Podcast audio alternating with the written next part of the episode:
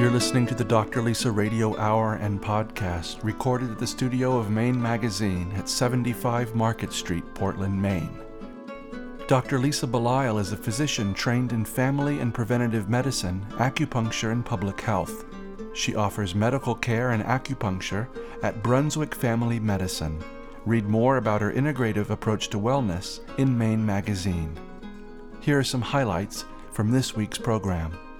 And we are growing what is arguably the healthiest vegetable you can eat with no fresh water, no arable tillable land, no fertilizers or insecticides. And what I see is an industry that should continue to grow, create jobs in this state, and help the earth while feeding people well into the next century one thing led to another, and we started talking about skin cancers and photoprotection. And why can't someone come up with a product that really is a multi purpose, multitasking product that people will use on a daily basis, like a moisturizer that actually nourishes the skin but also protects it? So I began real research for about a year and a half of different marine ingredients. We ended up with five very good ones that hydrate and rejuvenate, and there are other things out there that we'll still keep looking for.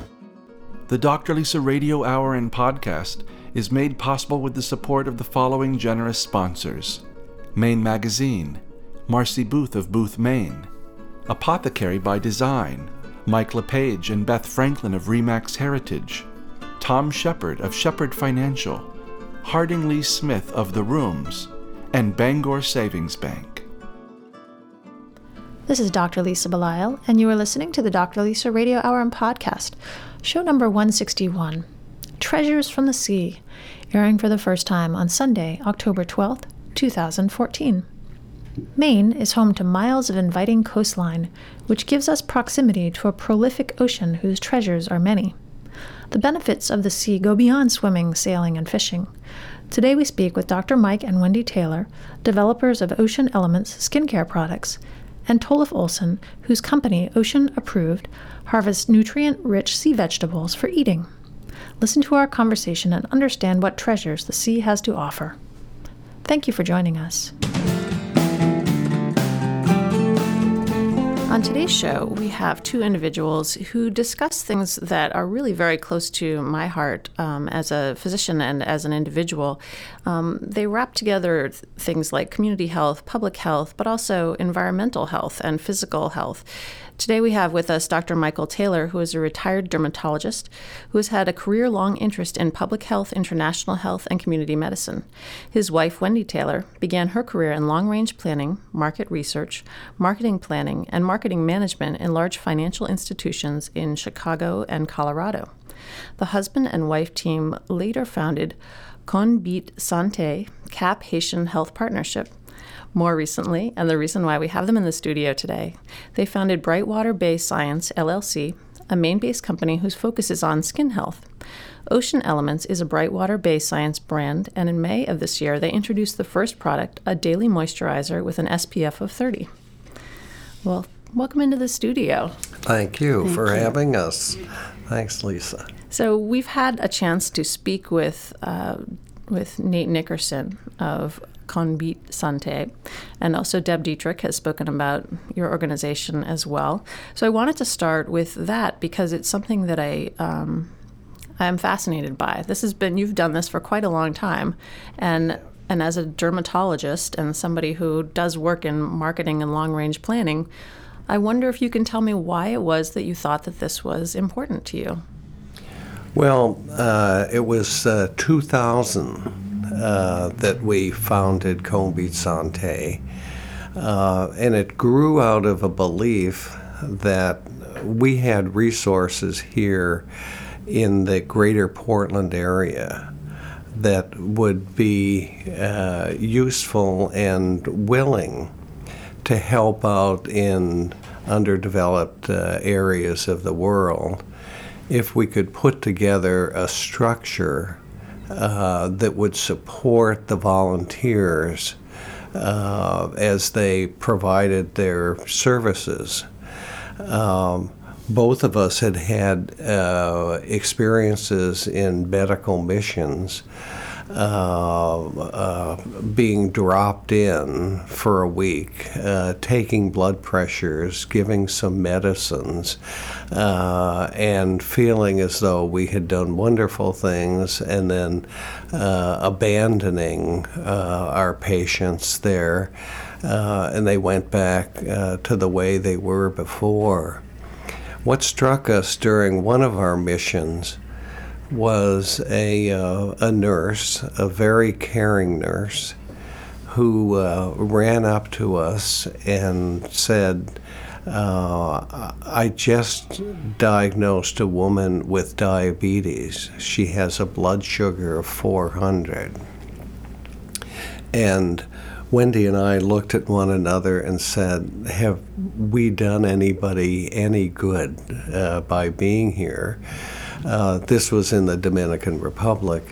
Uh, because there are no needles, there are no syringes, there are no public health nurses to train uh, individuals on how to take care of their diabetes, no strips to check the urine, really nothing.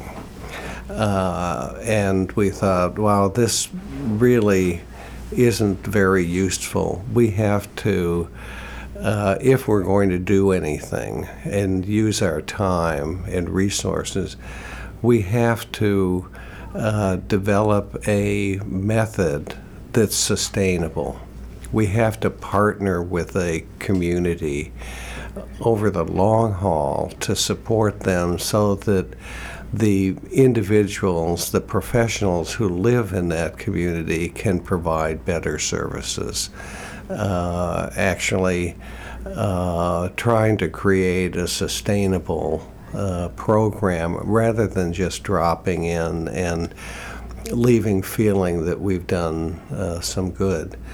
So we gathered um, thought leaders in the community, uh, not just physicians, but uh, Don McDowell, who was then president of Maine Medical Center, Jim Moody, who was president of Hannaford, uh, Don Nicoll, who uh, is a planner and had worked originally with Ed Muskie. Uh, you know, so we really uh, tried to get people who would give us honest, good advice, as well as several physicians. Uh, and we met in our dining room for uh, seven or eight months uh, on a monthly basis and got things going and found, uh, not to our surprise, that, I mean, Portland's a wonderful community. I could just talk about Portland. But uh, we found, not to our surprise, that there were many people who wanted to participate and would participate if the structure were such that uh, they could be supported, which required finding a hotel, transportation, uh, making sure about immunizations, uh, forming the relationships. Uh, but it's really been successful. I suspect you know uh, Eva Lathrop. Eva was one of our first volunteers, and she's uh, incredibly involved. Eva Lathrop has been really instrumental in getting a women's health program going in Cap-Haïtien. Uh, working with a, a powerful uh, OBGYN there uh, they formed a fast friendship as well as a collegial relationship, uh, which has resulted so far in bringing uh, local healthcare workers into the healthcare system. They, the matrons who delivered 85% of the babies at home in the community had no training to speak of. They were the ones who people trusted, and they didn't know what to do if they ran into a problem delivering. And so uh, Eva and Dr. Telemark, her colleague, developed a program to bring those people in and train them and connect them to the medical community so that they would improve birth outcomes. And they've continued to do that to take healthcare out into the community. As, as you probably know, Eva was a Peace Corps volunteer in Malawi, and she still travels to Haiti as well as to Africa and she does it on a regular basis. She has taken her little baby girl with her since she was less than a year old. So it sounds like doctors are continuing to want to do good things in the greater global community, and yours you've set up a structure that enables them to do this and be and feel supported. Yes. How did the two of you? I, I know this is somewhat personal, but how did the two of you meet and come to understand that you both were able to offer something in a relationship that would really be of benefit to uh, the greater good? You can talk about how we met. Well, we met like like most people meet. We were introduced and found out we had mutual friends, and it wasn't till we had been married. We were For a while. introduced by her mother. He was I was pre-approved by my mother. But it was later. I think I worked briefly in Michael's office when he was between office managers, and I quickly realized I did not have the the skills or the background to do that for very long. But we did hire someone else who stayed with the practice for years and was wonderful. And we, in the Haiti project, I guess we just decided over the dinner table that we were going to put a toe in the water and try it, get some people together, talk about it, and see what happened. And we have a good working relationship. We have interesting dinner conversations. Well, we we work well together. Uh, we were married uh, when we went to the Dominican Republic on a medical mission, and I think both of us uh, concluded after that experience that there were uh, really wonderful human beings who wanted to give of themselves, but it required a structure for that to happen in the proper way. I mean, ours isn't the only one, there are several, but there are many more that are dead ended. And we decided together at that time that, uh, you know, we were young and foolish. We said, well, I think we can do this better. I think we can set it up so that it's sustainable, uh, so that it has broad community support. I mean, we're we're a sister city. Uh, we've had uh, the uh, priest from the uh, cathedral, Father Jim. Do you remember Father Jim? I do. Father Jim came down with us to uh, Haiti, and uh, he then brought up uh, the uh, priest from Cap-Haïtien who uh, gave Mass and a sermon uh, at the cathedral. So, you know, we felt that uh, not just uh, medical professionals, but the whole community uh, would probably want to participate in a helpful way if there were a mechanism. So we did this together after uh, that experience. I think it occurred during a conversation. We said, well, you know, we could probably do this. So we gave it a try. Here on the Dr. Lisa Radio Hour and podcast, we've long recognized the link between health and wealth. Here to speak more on the topic is Tom Shepard of Shepard Financial. Sometimes I meet with married or partnered clients, and when we get to talking about their financial lives, a cultural divide bubbles to the surface. One person feels one way about their money, and the other seems to be on their own financial island with a set of beliefs and rules that have created unnecessary borders and boundaries. It's not an uncommon thing, and when I hit those situations, I do my best to help both people understand that neither is 100% right or wrong, that they simply have to take a step back and look at their own financial life in a new light. It is also true in politics and economics. What we need to do is see money as a living thing that can be used to grow our lives together without disagreement or so called border issues. It's a great feeling for me. It's like I'm helping people negotiate peace treaties with their money. Be in touch if you want to know more. Tom at Shepard Financial Maine will help you evolve with your money. Securities offered through LPL Financial, member FINRA SIPC. Investment advice offered through Flagship Harbor Advisors, a registered investment advisor. Flagship Harbor Advisors and Shepard Financial are separate entities from LPL Financial. The Dr. Lisa Radio Hour and podcast is brought to you by Bangor Savings Bank. For over 150 years, Bangor Savings has believed in the innate ability of the people of Maine to achieve their goals and dreams. Whether it's personal finance, business banking, or wealth management assistance you're looking for, at Bangor Savings Bank, you matter more. For more information, visit www.bangor.com.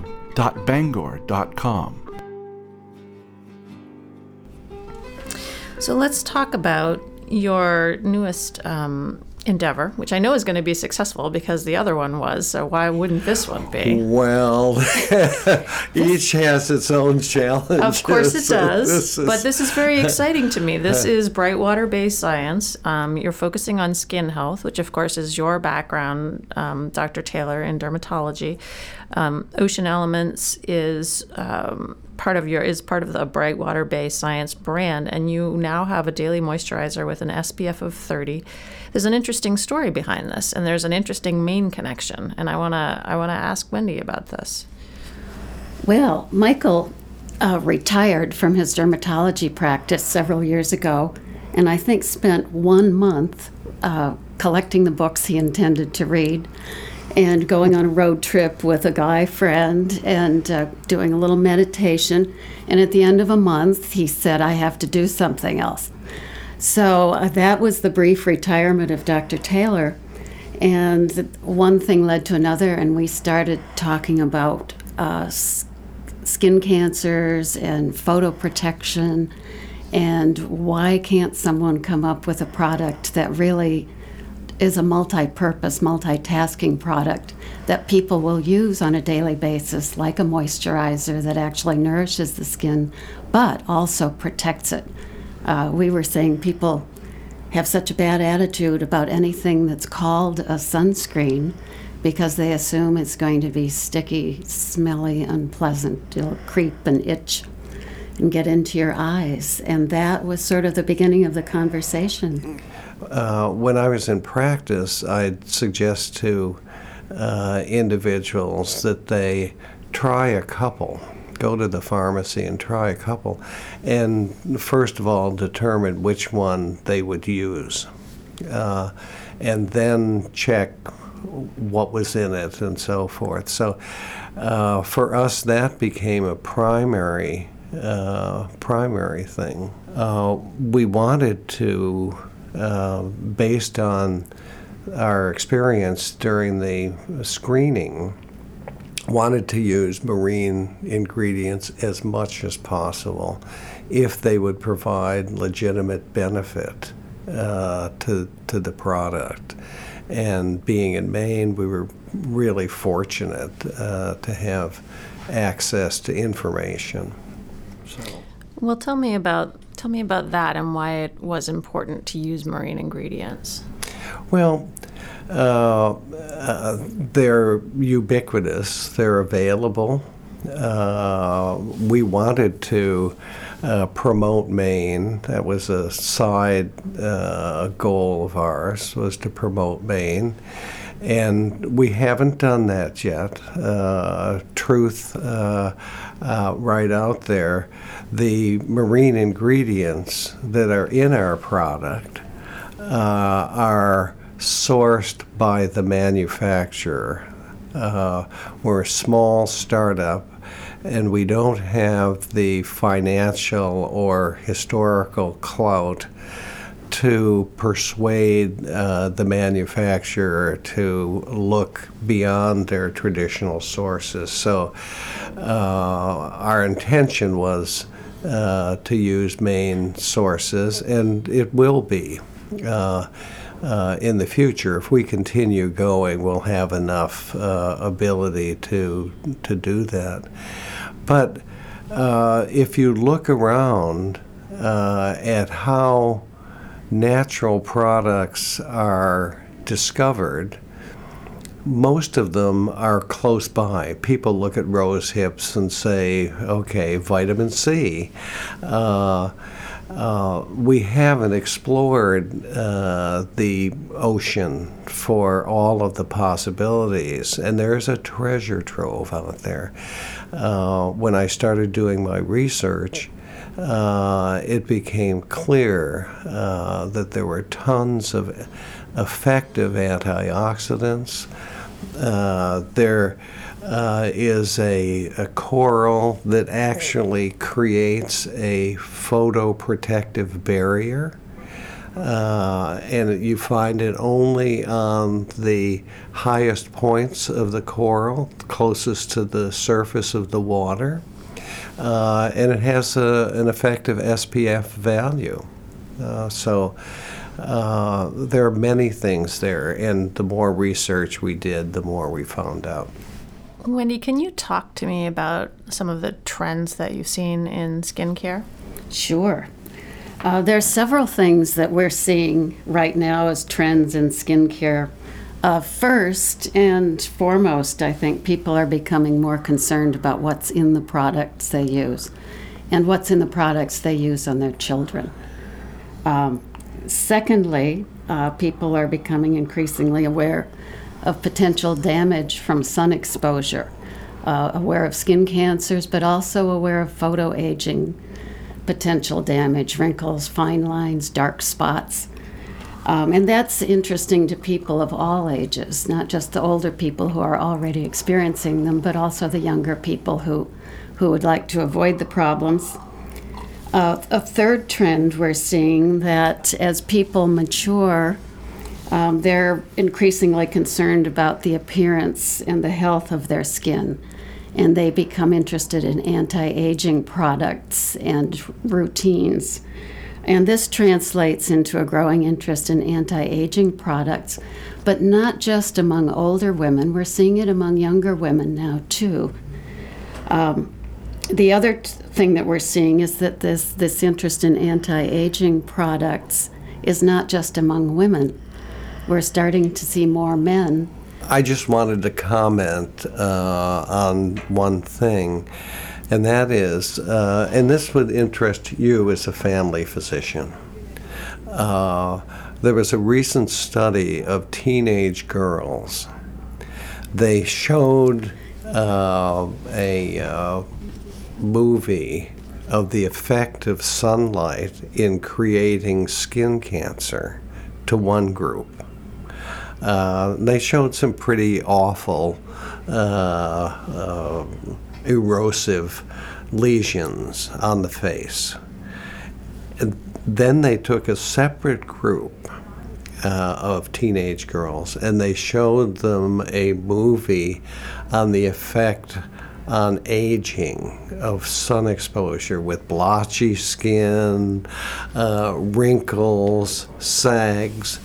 And then after that, they uh, uh, gave them sunscreen and watched. It was an observer uh, study. Uh, who used sunscreen? Guess who? Not the ones who saw the skin cancer. They their use stayed the same. But the, the teenage girls who saw aging consequences, their use went up. Uh, so, uh, uh, as a dermatologist uh, who has preached about the risks of skin cancer for years, and while not ignoring, certainly not emphasizing the anti aging, I've been headed in the wrong direction for decades. So. Well, I think that that's a very important point, and one that in medicine we are only just starting to understand is that people don't want to get cancer, they don't want to get heart disease, they don't want all these bad things, but at the same time, they want to see some benefit to what they're doing, yes. and they want to know that there's going to be some physical positive impact. So, as opposed to avoiding things always, right. which is a very fear based approach, I think embracing things that enable us to be healthier and more well longer. Yes. So, that's something in medicine that's really a fairly relatively young idea. So, this is something that you're trying to do with your moisturizer. And what are your plans for other products? Well, we have uh, several products that are on our possible wish list, but the, the one that is coming up next is a night product that rejuvenates and repairs. Uh, we're in the process, and it also has some marine ingredients in it. We're in the process of finalizing that formula and doing some testing. We're doing both scientific testing in California in a lab- scientific laboratory there, and we're also doing some consumer testing here. And one of the reasons that you became so interested in marine products, do I understand this correctly, is that you were noticing that the hands of people who worked around the water, fishermen, for example, tended to be nice and bright and free of aging and. Uh, I was doing uh, a, a, skin cancer screening up at the Fishermen's Forum. They have them every February at the Samoset. Uh, and actually, the uh, uh, nursing school at USM has promoted this. Uh, I was just one participant with them. Uh, but during that, one of the wives who was with her husband said, uh, when he harvests uh, seaweed. His hands are nice and smooth and moist, and his friends who are fishermen and lobster uh, men uh, have rough uh, hands with cuticles that are uh, broken. Uh, and uh, they admitted that uh, harvesters of seaweed have smooth hands. I began to research it, and Laminaria digitata, uh, which is a seaweed uh, common to Maine. It's the brown, long, flat seaweed. Uh, has uh, a moisturizing component. It's actually hydrophilic. So even after you put it on, it absorbs uh, moisture from the air uh, and maintains that. So it's a great moisturizer. Uh, uh, there is a gentleman by the name of uh, um, Tollef Olson who uh, farms Laminaria digitata off uh, Chebeague Island. Uh, and uh, he came and confirmed that and uh, demonstrated it. Uh, and as I did more research, there was one plastic surgeon in New York who uh, used it for wound healing uh, successfully. So that really stimulated. I said, well, if, if there's something like this that's legitimate, it's effective, people will use, it has scientific evidence as to why it should work, there must be other things. So I began uh, real research for about a year and a half of. Uh, uh, different marine ingredients, uh, many dead ends, uh, many wonderful uh, ingredients that I just couldn't obtain. You know, they aren't manufactured.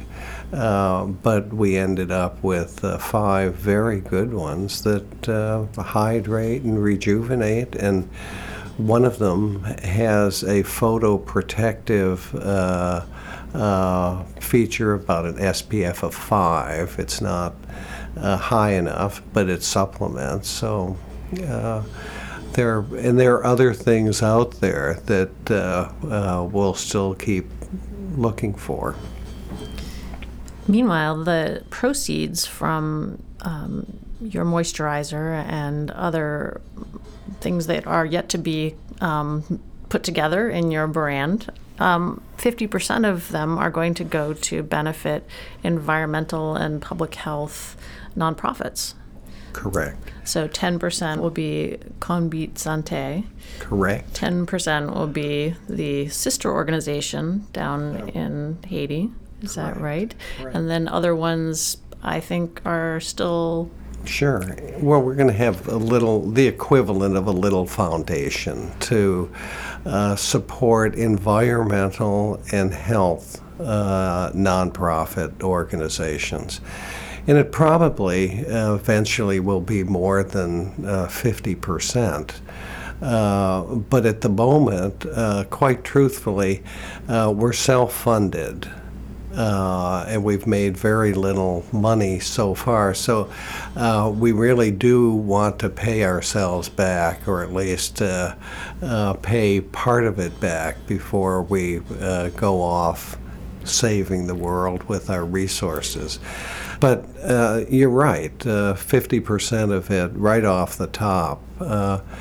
and one of the uh, consultants uh, in San Francisco, uh, Peter Elias, has uh, been uh, head of our scientific advisory board. He's giving 5%, which is all we would have given him to nonprofits. So it's sort of the ethos of the organization.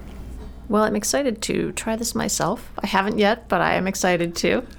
And I know that people who are listening will want to try your new moisturizer from um, Ocean Elements, which is your Brightwater Bay Science brand. Also, we'll want to learn more about Konbit Sante. Um, how do people learn about all of these things that you two are doing, all of these wonderful um, things that you're bringing to the world? We have a, a website at oelements.com and that website has the background story of how how the product and future products developed. Uh, has we've tried to be very open about what's in the product, uh, what's in our packaging, and what isn't in our packaging, uh, which is important. And it also lists where where the product can be bought. We love it when people buy online, but we have some excellent retailers who are doing a, a great job of helping us get the get the word out. Uh, the product is now available in Maine at 19 or perhaps 20 by today retailers from York to Boothbay Harbor, including uh, the Cape Arundel Inn, the Black Point Inn in Scarborough, uh, the Inn at Cuckold's Lighthouse in Southport, Maine, uh, Migis Lodge in Casco, Mim on a Whim in Ogunquit, uh, Allen Sterling and Lothrop in Falmouth, Apothecary by Design in Portland, and Nine Stone Spa in Portland. Uh, there are several here. I'm sorry if I've missed anybody. We also have Spoil Me in Falmouth, and one of our favorite places on the weekends, the North Creek Farm in Phippsburg. and then, how do people find out about uh, Konbit Sante? Konbit Sante has a great website at www.konbitsante.org. Well, I'm impressed with all the work that you've done. It sounds like you've been very thoughtful about not only the products that have, um, not only the things that have gone into your products, but also the packaging surrounding the products and where the proceeds, which because I know this will be successful, and I know that you will have lots of proceeds because everybody so. who's listening is going to go out and buy some of this product. So where the proceeds will go to. So I, I appreciate um, what you're doing and really trying to to um, use all of your skills and talents as individuals as, and as a couple to bring this great work into the world. Thank you. We've been speaking with Dr. Michael Taylor and his wife Wendy Taylor about the Konbit Sante Cap Haitian Health Partnership and also their newly founded Brightwater Bay Science. Uh, Maine based company and their Ocean Elements Brightwater Bay Science brand. We're very appreciative of your coming in. Thank you. Thank you. As a physician and small business owner, I rely on Marcy Booth from Booth, Maine to help me with my own business and to help me live my own life fully. Here are a few thoughts from Marcy. When asked, most of my clients say the same thing about what keeps them up at night money. Making certain cash flow is there to meet day to day operational needs. Oh my gosh, is payroll going to be able to make it? When we dig deeper, we understand that those sleepless nights are symptoms of poor planning and forecasting. And more often than not, the reasons for not doing it are a lack of time and a lack of resources. So here's a suggestion. Instead of living in fear of the numbers and losing sleep over them, make peace with them by paying closer attention to the financials and creating positive cash flow. I'm Marcy Booth. Let's talk about the changes you need. BoothMaine.com. This segment of the Dr. Lisa Radio Hour is brought to you by the following generous sponsors Mike LePage and Beth Franklin of RE/MAX Heritage in Yarmouth, Maine. Honesty and integrity can take you home. With RE/MAX Heritage, it's your move. Learn more at ourheritage.com.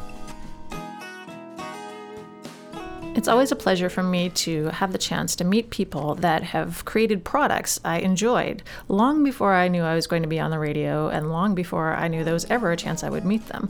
One such individual is Tollef Olson, who is the founder of Ocean Approved, a Maine based kelp company. Ocean Approved was the first company to commercially raise kelp in open water farms in the United States. Really fortunate to have you here today. Thanks for coming in. Thank you, Lisa. Tollef, you were featured in Maine Magazine um, because you do really interesting things. I'm not sure people think about kelp as something that you can eat. Kelp has been eaten worldwide in coastal communities for millennia. The problem is it's a marine vegetable. It does not want to be in the atmosphere. And so traditionally it's been dried which is a very healthy presentation and a good way to eat it, but it limits the uses of it. Think the difference between a dried pea and a fresh pea. For taste, color, texture, ease of use, what we've done is found a market form, or I've made a market form that's much easier for people to enjoy when I first started eating um, your product, I found it in, I think it was a freezer, and I think it was Brown Trading when I was way back when. Um, is this still the way that you are producing it? That is. What we do, it has to be stabilized as soon as you bring it out of the ocean. It doesn't want to be exposed to the atmosphere. And we found that by cutting it, blanching it, and freezing it immediately, it stabilized it in its best possible state to eat it. Kelp is unique. It's designed to freeze on the low tides in the wintertime. The cell structure doesn't break down when we freeze it. The frozen is indistinguishable from the fresh. So let's back up a little bit. Kelp is one of many sea vegetables. And if I'm out looking at seaweed. Let's call them seaweed because that's what most people think of as um, sea vegetables. What does kelp look like when it's sitting on the um, sitting on the shore? We're focusing on the brown macroalgae right now, which are the kelps. Kelp is actually a generic term that came out of Europe years ago. There's almost really no such thing as kelp. They even call rockweed kelp sometimes. So we're working with the brown macroalgae. Kelp seaweeds come in various colors. You've got the reds, the browns, and the greens. They all look slightly different. We're working with the broader banded laminarias because they are the best known in the market at this point. It was easier to extrapolate knowledge from Asia to convert it to our systems here. That said, there are many different seaweeds, and most of them have great nutritional value. So, kelp would be sort of one of these broad, flat um, things that you would find as you're walking along the beach. That's what most people would think of, yes. And the one you see predominantly on the beach is the sugar kelp, which are the great big flat blades with the ruffles on the edges. You will see some digitata also, especially after storms. That's a big plant that looks a lot like your hand, thus the digitata designation. And we also have alaria here, which is the equivalent of undaria, which is the wakame that most people are familiar with from seaweed salads. And you will see that on the beaches after big storms also. In the article that Susan Conley wrote about Ocean Approved in Maine Magazine, um, you mentioned to her that kelp and um, seaweed are not true root vegetables. That's correct. They don't feed from the root system like terrestrial plants do. They actually feed from the blade undulating through the water and it's the surface area with the water flowing over it is how they collect the nutrients. They're very efficient at removing uh, nitrogens and phosphorus and also taking in carbon dioxide and releasing the oxygen. So it's a wonderful plant in that respect. The ocean is so efficient at mixing all these elements that the kelp can really capitalize on that and we are growing what is arguably the healthiest vegetable you can eat with no fresh water, no arable tillable land, no fertilizers or insecticides, and um, I guess can't say much more than that. It's a great way to grow a vegetable. Yeah, I mean the fact that it already just grows on its own, and if you can find um, a, not a, an uncontaminated water source, then you're going to be you can be able to harvest it. Well, and the beauty of that is Maine does a really good job of monitoring the waters, so we know where the clean waters are. And of course, the majority of water in Maine is absolutely pristine compared to most of the world. We have so much coastline, a relatively small population, and not a lot of in- industry on the waterfront. There were problems back in the 20s, 30s, 40s, 50s with the factories upriver, but a lot of that has been alleviated now. So we're fortunate in the fact that we've got a great medium for raising the product. There's a lot of wild kelp available, but by moving it into aquaculture, we're able to control our source, keep pressure off the wild beds, and ensure a more uniform product. So, where are you raising your kelp currently? We have three site farm sites here in Casco Bay in the Outer Calendar Islands. We have a small site up in the Blue Hill salt ponds. We've been experimenting up and down the coast to find the best areas. We're working with other folks in helping them learn how to farm it to produce product for us or for themselves, literally from the New Hampshire border uh, to the Canadian border. You talked about kelp being used, or all sea vegetables being used for hundreds of years in different cultures. I think what I'm remembering um, in reading about my, my own family's Irish background, there was a lot of use of um, specific types of sea vegetables, kind of the things that they had available in Ireland. Is this true of all of the ocean going countries around the world? It is, and it was a dual-fold purpose in Ireland. The folks who were lucky enough to have rack rights during the potato blight were the families who stayed, and the rack rights meant that you could scavenge the beach basically, and you could eat mussels and seaweed. You had food because the problem was lack of food. Hawaiian royalty, four or five hundred years ago, actually had private seaweed gardens. Indian community, uh, um, indig- indigenous communities along the Mexican coast use an, an eelgrass type equivalent to make flour. Every coastal community throughout the world has used seaweeds as a component of their diet. In Iceland, you actually have hereditary rights to certain seaweed beds as a family unit because, of course, you don't have the ideal growing season for vegetables there. I was talking to Dean Lunt, who is the um, publisher uh, at Islandport Press, and he was saying that up where his family is from, in Frenchboro, they take and dry um, sea vegetables on the shore, and then they keep that um, throughout the winter for various uses. So it becomes a, nutri- a nutrient that you can use all year round. One of the seaweeds he's probably working with is one of the red algae. It's called dulse. And as you go up into the Maritimes and towards Canada and into Canada, it's a very popular snack item. It's actually consumed the way a lot of people eat potato chips or peanuts. It's just a regular snacking item, and you're literally taking a multivitamin with fiber anytime you eat any of these seaweeds. As part of the work that I've done in Chinese medicine and acupuncture, I have encouraged people to eat seaweed, and I usually send them towards dulse, or I will send them towards this very popular now um, snack called sea snacks. You know, where you have these little sheets of seaweed, and people really like that. But yours is a slightly different product, and you use it in slightly different ways. Yes, what we've done is instead of drying it, we actually present it as a whole vegetable product, which makes it very easy to use. It's extremely palatable, it's mild, it's green when left in the form that we do. It's not strong. When you dry it, it can concentrate the flavors and become a little bit overpowering for some people. In the snacks, they moderate that by adding other items. But in our presentation, you've got a mild green vegetable that can be used across the board. I do everything from a lobster benedict to a carrot cake and anything you can think of in between with the kelp. So it makes it a very easy way to take advantage of the nutritional benefits. Kelp is loaded with selenium, silesium, magnesium, 30 or 40 trace elements and minerals that are extremely difficult to get from terrestrial plants because the soil leaches and you try to replace those nutrients, but it's not cost effective. And since we quit using Morton's iodized salt, kelp is the place to get your iodine. I think I've had your ocean approved um, product at maybe Linda Beans in the Kelpie Slaw. That's correct. She does the Kelpie Slaw. She also does a wonderful uh, salmon and papillote. I actually do a version of it. I call it encalpiote, and it takes the traditional fish. They used to be done in a parchment paper in a brown paper bag. Instead, you wrap it with kelp. So instead of cutting the paper open and leaving it on the plate, you're actually consuming the vegetable as you eat the fish, and it's a beautiful presentation. And some people also use, I know this is not your product, but some people use um, dried seaweed granules and they'll put them almost as a pro- almost like a protein powder into a smoothie. They do. We've actually been playing with smoothies a lot. Our kelps go wonderfully into smoothies. They leave a nice, because of the fiber, green, green fleck in your smoothies.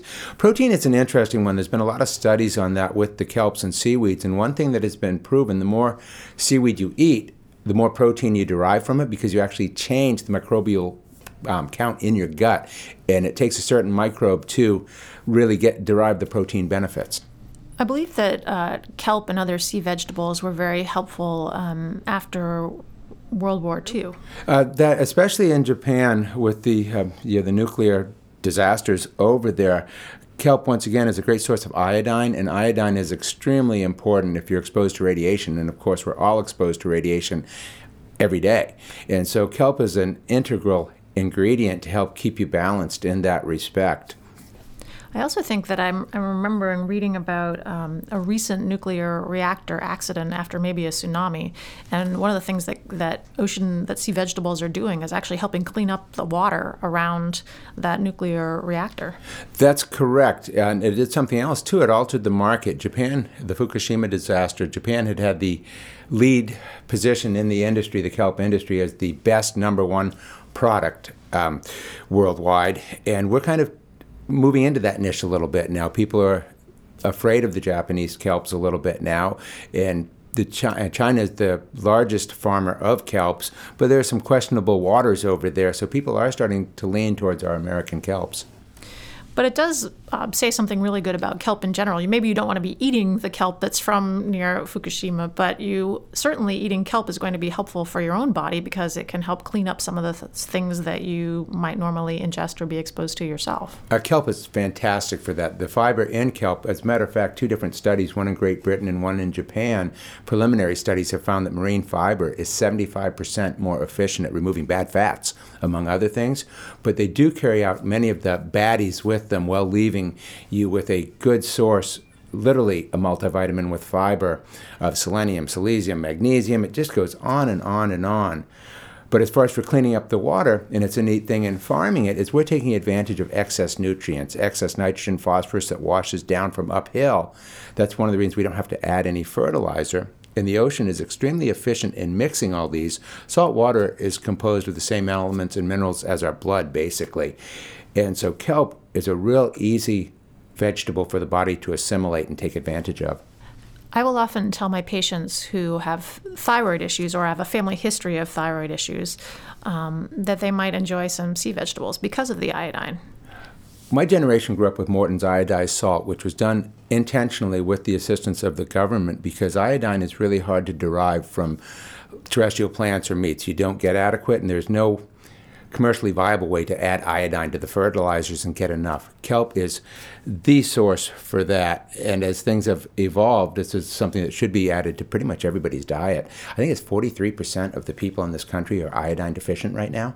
And as you said, applying that to the thyroid, that's one of the key parts of your body that requires and uh, regulates your iodine in macrobiotic circles, there are different different types of um, and Chinese medicine. Different types of sea vegetables are used for different things. Some of them are more cooling, some of them are more warming. They just they have different properties. But in general, these vegetables seem to be very good for hair and skin and nails. Absolutely. I can take that to a direct correlation. I had a horse back in the 1980s that I took over who was in trouble nutritionally. And I used uh, source products with kelp in them, and one of the problems we had was to get her to grow hoofs. And her hoofs grew. It took almost a year, but with constant use of the source products with the iodine, I mean, in the kelps, we grew beautiful uh, fur and hooves. We feed our cat kelp and we noticed literally noticed a difference in the fur. We're working on some topical applications too, as opposed to the internal, and they work fantastic too. I work outside year round on the water. I pulled in 3,000 feet of line yesterday, and as when I showed up here, you commented, Your hands aren't rough. It's from handling the kelp. There was a time when the apothecary was a place where you could get safe, reliable medicines, carefully prepared by experienced professionals, coupled with care and attention, focused on you and your unique health concerns. Apothecary by Design is built around the forgotten notion that you don't just need your prescriptions filled, you need attention, advice, and individual care. Visit their website, apothecarybydesign.com, or drop by the store at 84 Marginal Way in Portland and experience pharmacy care the way it was meant to be. Experience chef and owner Harding Lee Smith's newest hit restaurant, Boone's Fish House and Oyster Room, Maine seafood at its finest. Joining sister restaurants The Front Room, the grill room, and the corner room, this newly renovated two story restaurant at 86 Commercial Street on Custom House Wharf overlooks scenic Portland Harbor. Watch lobstermen bring in the daily catch as you enjoy baked stuffed lobster, raw bar, and wood fired flatbreads. For more information, visit www.theroomsportland.com. Why are you so passionate about kelp? How did you come to be? I mean, you're clearly very enthusiastic about it, and I love this. Why is this so important to you? I've been intimately involved with the ocean my entire life. I've circled the globe, I've crossed the Indian, Atlantic, and Pacific Oceans, I've worked in the water, I've worked with food. And the writing's on the wall for the future. Our current food model does not work. The FAO branch of the United Nations has flat out standed, uh, stated that at the current population ramp up, we cannot feed the earth past about 2035. We need new ways. I've actually been fascinated with this since I read Jules Verne, 20,000 Leagues Under the Sea, when I was about 11 or 12 years old, and it stuck. And were you raised on the ocean? Yes, we started in South Portland. We moved to Auburn, Maine, and from the time we moved to Auburn until I firmly planted my feet on the beach, all I ever wanted to do was get back to the ocean. I surf, I dive, I sail, I motorboat. The ocean is a huge part of my life. And what about your family? How does your family feel about your dedication to the ocean and also ocean approved and the kelp farming that you're doing? I think that they like it. I think sometimes maybe they're even embarrassed. I've been a little bit fortunate in the press that I've received, but it, it's a unique approach to some age old problems. It's taking a combination of modern technology and known practices. And I think they must, I think they do enjoy the fact that there will be a, a tad of a legacy here. It's fun to be part of the solution instead of part of the problem. You've actually recently received some, not only some acclaim from people in the media world, but you've also recently received $470,000 worth of grants from the National Oceanic and Atmospheric Administration and the Maine Technology Institute. So this is this is a big deal that you're actually getting money to do the type of work that you're doing. Well, it's been a fantastic boost for the company. For a small, close-funded company, it's really hard to get through the R&D stage and those grants allowed us to move through the R&D stage and create a model that we see as a first step towards a new industry here in Maine and the United States. Shep Erhart from Maine Coast Sea Vegetables has done an absolutely wonderful job with dried veg- uh, sea vegetables in Maine since the 1980s, and a couple others also have. But the market, like most markets, is evolving. And this is a chance to evolve the market in a way that we can integrate the entire coastal community. We see this as a model for there are many boats that sit unemployed in the wintertime. Our crop is countercyclical to lobsters, one of the largest marine crops in Maine. And so we see this as a job creator. Last year or the year before, aquaculture in an area of the size of the Portland Jetport generated $110 million that's aquaculture, not seaweed, but we see this as a growth industry. And we see seaweed as a brand new component of it. In the best year I can find on record, there were 17 million metric tons of kelp farmed worldwide. None of it in the U.S. This would have been about 19 or about 2005 or so. This, is a, this has huge potential for the state of Maine, and it has ramifications for the rest of the U.S. also because there are seaweeds, different seaweeds available on all the coastlines. How is what you're doing with the kelp and the aquaculture, how is this impacting the ecosystem of the coastline? Well, the beauty of it is right now we have adequate wild stocks, and if they're carefully harvested, we could maintain them. But I'm 58 years old, and in my lifetime, I've never, I've seen so many fisheries go boom and bust, and have been a part of them. So right now, we are carefully using the proper husbandry maintaining wild beds as we move more and more into farming. By moving into farming, we're probably the first company that has ever preemptively gone into aquaculture or fishing industry before there was a shortage of the wild product. But this will allow us to move gracefully into the farm product before the native beds are damaged. But it also allows us from watching what happens in the wild to pick the best spots, to learn how to grow it properly where it really wants to be. So we get a more uniform source of our product and we get a guaranteed source of the product into the future instead of counting on Mother Nature to keep up with us and our demands. Some of your company's institutional customers um, include Mercy Hospital, Gould Academy, Portland Public Schools, Bowdoin College, University of Maine, University of New Hampshire, Dartmouth College. That's a pretty prestigious group of um, people who are following you and believing in what you're doing. How has this so been so possible? Well, it's been really fascinating because it's not only the quality of the food and the health benefits that these institutions are enjoying, and especially amongst the students, I've been real excited to realize just how socioeconomically aware they are. So not only are you getting a product that is being grown in a very sustainable fashion that can perpetuate jobs into the future, the combination of this is exciting. And then when you look at the nutritional value of this product and how little, as little as three or four ounces of this kelp a week will give you your iodine needs, not to mention all the trace elements and minerals. And it's also a good source of calcium. It's a good source of fiber. It's a good source of, um, of so many vitamin A. There's so many different components to this that it's it's really not that surprising these institutions are interested. So, what do you see in your future? Your company's been around since 2006, so you've you're heading into 10 years doing this. What is it that you'd like to accomplish? Would like to keep seeing the industry evolve and see it become a true industry and not just a novelty. When I opened the company by myself in 2006, even people that respected me were laughing. Like some of the scientists at the DMR, they're like, "Tollef, what are you thinking?" And now these same people are actually going out and eating kelp and taking it home to their families. What I see is an industry that should continue to grow, create jobs in this state, and help the earth while feeding people well into the next century. How do people find out about Ocean Approved or where can people buy your kelp?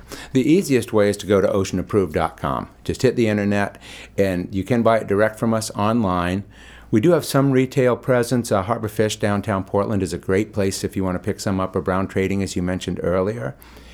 And we really haven't been pushing the retail side right now. As a small company, we found it behooves us to chase the in, in institutional side because these in, then become our educators. I actually go down to Johnson and Wales University every trimester now for three days and teach seaweeds which the first year I went, people were kind of raised eyeballs. The second year it was two times, and now I'm a regular. I'm almost an institution down there.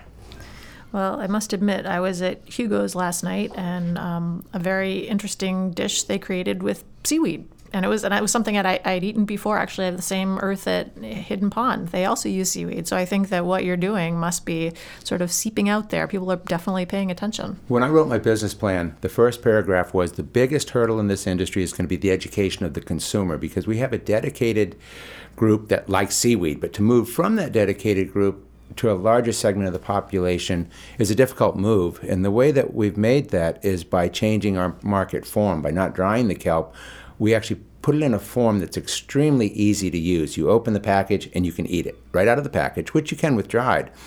But it's very versatile and you can use it any place you would use a mild green vegetable and some places you wouldn't think of. I literally use it from lobster benedict in the morning to carrot cake in the evening. I encourage people to um, go online, find Ocean Approved, uh, try out your product. I have, it's quite good and learn more about sea vegetables and the benefit of sea vegetables and um, what sea vegetables can do for an individual's health, but also not in, not only an individual's health, but also the health of really the state of Maine and the ecologic systems that exist off the coast. So I appreciate your, your coming in today. Thank you very much. We've been speaking with Tollef Olson, who is the founder of Ocean Approved, a Maine based kelp company. And you can read more about Tollef in Maine Magazine's article by Susan Conley. You have been listening to the Dr. Lisa Radio Hour podcast, show number 161, Treasures from the Sea. Our guests have included Dr. Mike and Wendy Taylor and Tollef Olson. For more information on our guests and extended interviews, visit doctorlisa.org. The Dr. Lisa Radio Hour podcast is downloadable for free on iTunes. For a preview of each week's show, sign up for our e newsletter and like our Dr. Lisa Facebook page. Follow me on Twitter and see my daily running photos as Bountiful One on Instagram. We love to hear from you, so please let us know what you think of the Dr. Lisa Radio Hour. We welcome your suggestions for future shows. Also, let our sponsors know that you have heard about them here. We are privileged that they enable us to bring the Dr. Lisa Radio Hour to you each week. This is Dr. Lisa Belisle. I hope that you have enjoyed our Treasures from the Sea show. Thank you for allowing me to be a part of your day. May you have a bountiful life. The Dr. Lisa Radio Hour and podcast is made possible with the support of the following generous sponsors Maine Magazine, Marcy Booth of Booth, Maine, Apothecary by Design, Mike LePage and Beth Franklin of RE/MAX Heritage, Tom Shepard of Shepard Financial, Harding Lee Smith of The Rooms, and Bangor Savings Bank. The Dr. Lisa Radio Hour and podcast is recorded in the studio of Maine Magazine at 75 Market Street, Portland, Maine.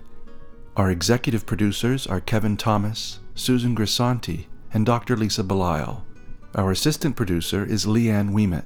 Audio production and original music by John C. McCain. Our online producer is Kelly Clinton. The Dr. Lisa Radio Hour and podcast is available for download free on iTunes. See the Dr. Lisa website or Facebook page for details.